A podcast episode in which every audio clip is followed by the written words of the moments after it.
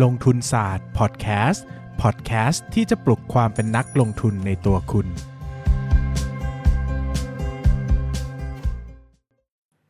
สวัสดีครับ ยินดีต้อนรับเข้าสู่รายการลงทุนศาสตร์พอดแคสต์รายการที่ชวนทุกคนมาพัฒนาความรู้ด้านการเงินและการลงทุนไปด้วยกันก่อนอื่นขอแจ้งข่าวก่อนนะครับ เดี๋ยวหลังจาก episode ที่ 425 เป็นต้นไปเนี่ยนะครับ ก็คือหลังจาก 425 วันศุกร์นี้นะ ผมจะขอหยุดพัก season หน่อยนะครับ เนื่องจากว่า ช่วง work from home เนี่ยนะครับหรือช่วงที่โควิดระบาดหนักๆเนี่ยมันวิถีชีวิตมันเปลี่ยนไปมากนะครับ แล้วก็ทำให้ creativity นะครับ หรือว่าแรงใจในการทำงานต่างๆ เนี่ยมัน drop ลงไปเยอะนะครับ ก็กลัวว่าจะไม่สามารถทำงานที่มีคุณภาพออกมาได้นะครับ ประกอบกับก็ทำงานมาต่อเนื่องยาวนานสักระยะหนึ่งแล้วแหละนะครับ ก็คิดว่าเออ น่าจะมีเวลาหยุดพักสักหน่อยนะครับ ในช่วงนี้นะก็ยังไม่ได้พักมาเลยสัก หลายเดือนแล้วแหละนะครับก็อาจจะกลับมาในช่วงปลายกันยานะครับหรือว่าต้นตุลาเนอะก็ขอพักนิดนึงนะครับแล้วก็ไว้กลับมาเจอกันใหม่เนอะช่วงนี้ตลาดหุ้นมันก็เงียบๆด้วยนะครับคิดคอนเทนต์ไม่ค่อยออกเอาว่างั้นเถอะนะครับก็ลำบากนิดนึงนะครับอะวันนี้เรามาคุยกันในเรื่องกิจวัตรประจำวันที่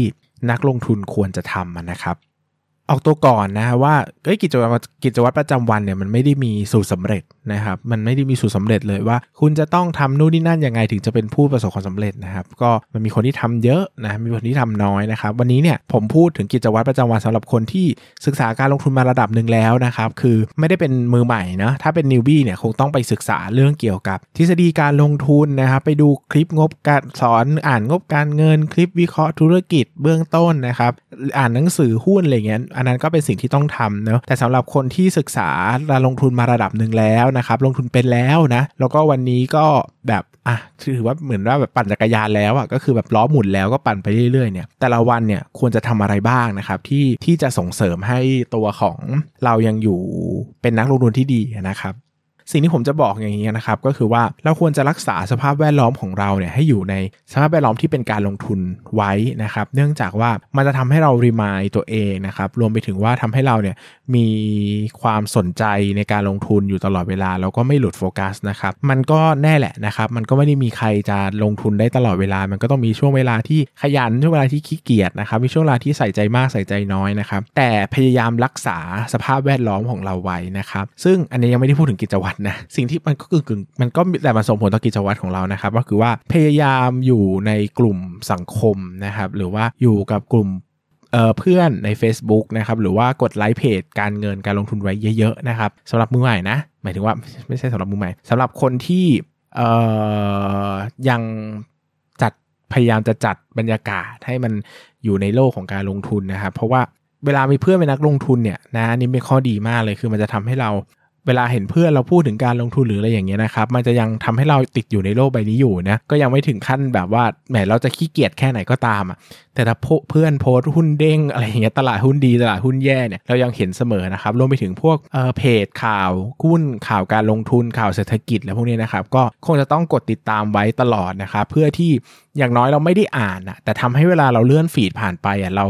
เราไม่ลืมเรื่องของการลงทุนคือเรายังต้องเห็นตลอดว่าเออแบบโลกลงทุนมันยังมีอยู่นะ เรายังต้องสนใจมันอยู่นะอะไรเงี้ยนะครับ อันนี้ก็เป็นสิ่งที่เราจะควรจะทำนะครับ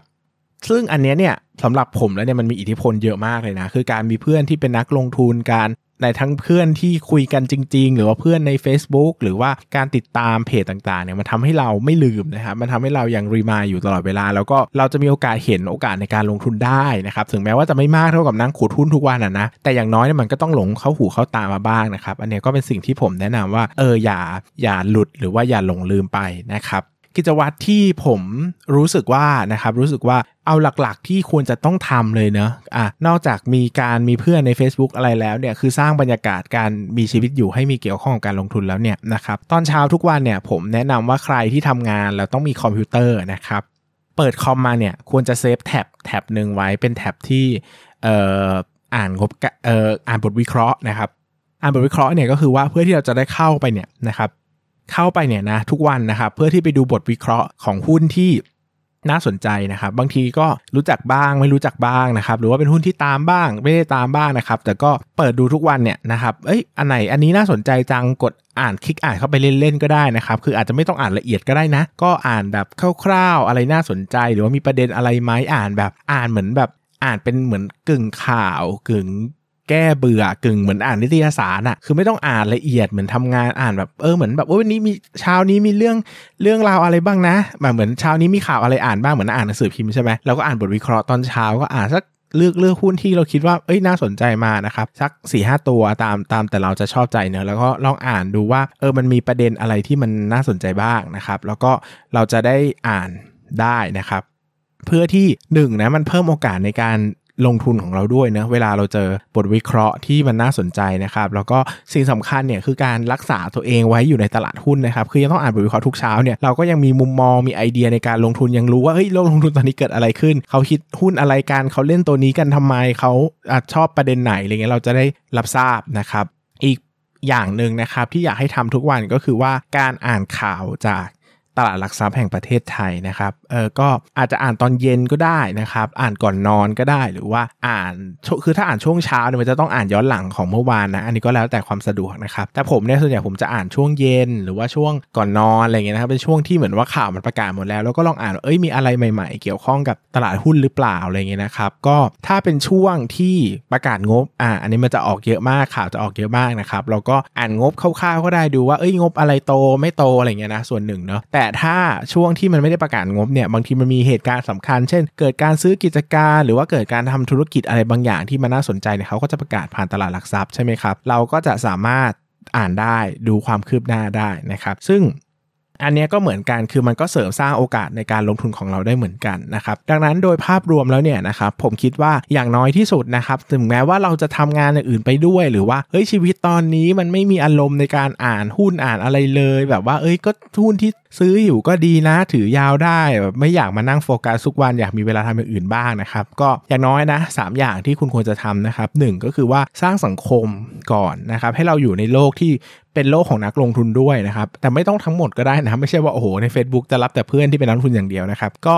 มีหลากหลายก็ได้แต่อย่างน้อยต้องมีกลุ่มนักลงทุนระดับหนึ่งอะอย่างน้อยถ้าตลาดหุ้นขึ้นหรือลงแรงๆ เกิดข่าวสารตลาดหุ้นอะไรที่สำคัญเนี่ยมันจะต้องมีคนพูดถึงอะเราจะได้เห็นนะครับ รวมไปถึงกดไลค์เพจข่าวหุ้นนะฮะหรือว่าข่าวธุรกิจ นะครับหรือว่าข่าวที่เป็นเศรษฐกิจเนี่ยทั้ง 3 แนวเนี่ยควรจะมีหมดนะครับเพื่อที่จะทำให้เราได้เห็นภาพที่หลากหลายนะครับช่วงเช้านะครับก็แนะนำให้อ่านบทวิเคราะห์ทุกวันนะจะอ่านมากอ่านน้อยนะครับส่วนใหญ่ผมไม่ได้อ่านละเอียดนะครับเพราะว่าบทวิเคราะห์ละเอียดมันก็ไม่มันก็ไม่ได้มีให้อ่านทุกวันเนาะมันก็บางวันมันก็มีแค่แบบ วัดนิวส์นะครับว่ามีอะไรเกิดขึ้นใหม่นะมีเป้าหมายราคา หรือว่าบางทีเป้าหมายราคาก็ไม่มีนะครับก็บอกเออตัวนี้น่าสนใจยังไงอะไรเงี้ยแค่นั้นเองนะครับก็อ่านแบบเป็นไอเดียเฉยๆนะครับว่าเออเออหุ้นนี้เขาคุยอะไรกันอยู่นะอะไรมันมีประเด็นอะไรน่าสนใจอยู่นะนะครับแล้วก็สุดท้ายนะครับก็คือการอ่านข่าวจากตลาดหลักทรัพย์แห่งประเทศไทยเนะลองดูว่ามีอะไรที่ประกาศจากทางการมาบ้างนะครับเผื่อธุรกิจไหนมีความน่าสนใจอะไรที่ธุรกิจไหนจะซื้อหุ้นคืนจะ tender offer อะไรเงี้ยบางทีเราเห็นก่อนก็สร้างโอกาสในการลงทุนได้เหมือนกันนะครับ ดังนั้นเนี่ยสอย่างเนี้ยเป็น 3 อย่างพื้นฐานนะครับ แล้วก็อย่างที่บอกนะครับว่าต้องลงทุนมาระดับหนึ่งแล้วนะ ก็คือต้องลงทุนเป็นแล้วนะถึงจะทำแบบนี้นะครับ ถ้าคุณเป็นนักลงทุนมือใหม่เลยนะครับยังไม่เคยมีประสบการณ์การลงทุนอะไรมากมายเนี่ยนะครับสิ่งแรกที่คุณควรจะต้องทำก็คือว่าต้องไปเติมความรู้ด้านการลงทุนพื้นฐานก่อนนะครับดังนั้นกิจวัตรประจำวันในการลงทุนของคุณเนี่ยมันจะมันจะหยุดอยู่แค่นี้ไม่ได้นะครับ เพราะมันต้องไปศึกษา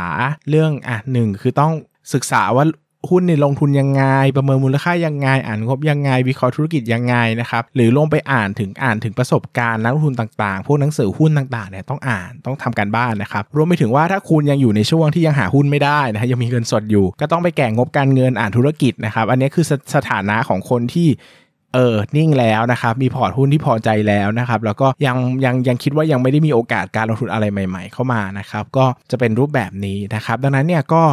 คือผมพยายามจะพูดถึงสภาวะที่อยู่ในช่วงนี้เราอาจจะไม่ได้มีอารมณ์จะลงทุนเท่าไหร่เนะเพราะว่าสถานการณ์มันก็สถานการณ์บ้านเมืองมันไม่ค่อยดีนะครับ แต่ก็อย่างน้อยเนะก็รู้ว่าหมดมูดหมดฟิลนะครับ แต่ก็พยายามรักษาตัวเองให้ยังเกี่ยวข้องกับตลาดหุ้นอยู่บ้างนะครับ ใช้เวลาสักวันละไม่กี่นาทีอะไรเงี้ยเพื่อที่จะไม่ทำให้เราหลุดลืมไปทีไปเสียทีเดียวนะครับเผื่อมีโอกาสอะไรเข้ามา หรือว่าเวลากลับมาใหม่มันจะได้ยังยังโจนติดอยู่ คือมันมันมันไม่ได้หลุดไปเลยอะไรถึงขนาดนั้นนะครับ ก็ประมาณนี้นะครับสำหรับวันนี้ก็ขอบคุณทุกคนมากเลยครับ สวัสดีครับ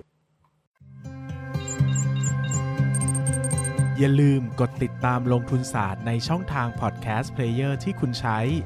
แล้วกลับมาปลุกความเป็นนักลงทุนกันใหม่ในลงทุนศาสตร์พอดแคสต์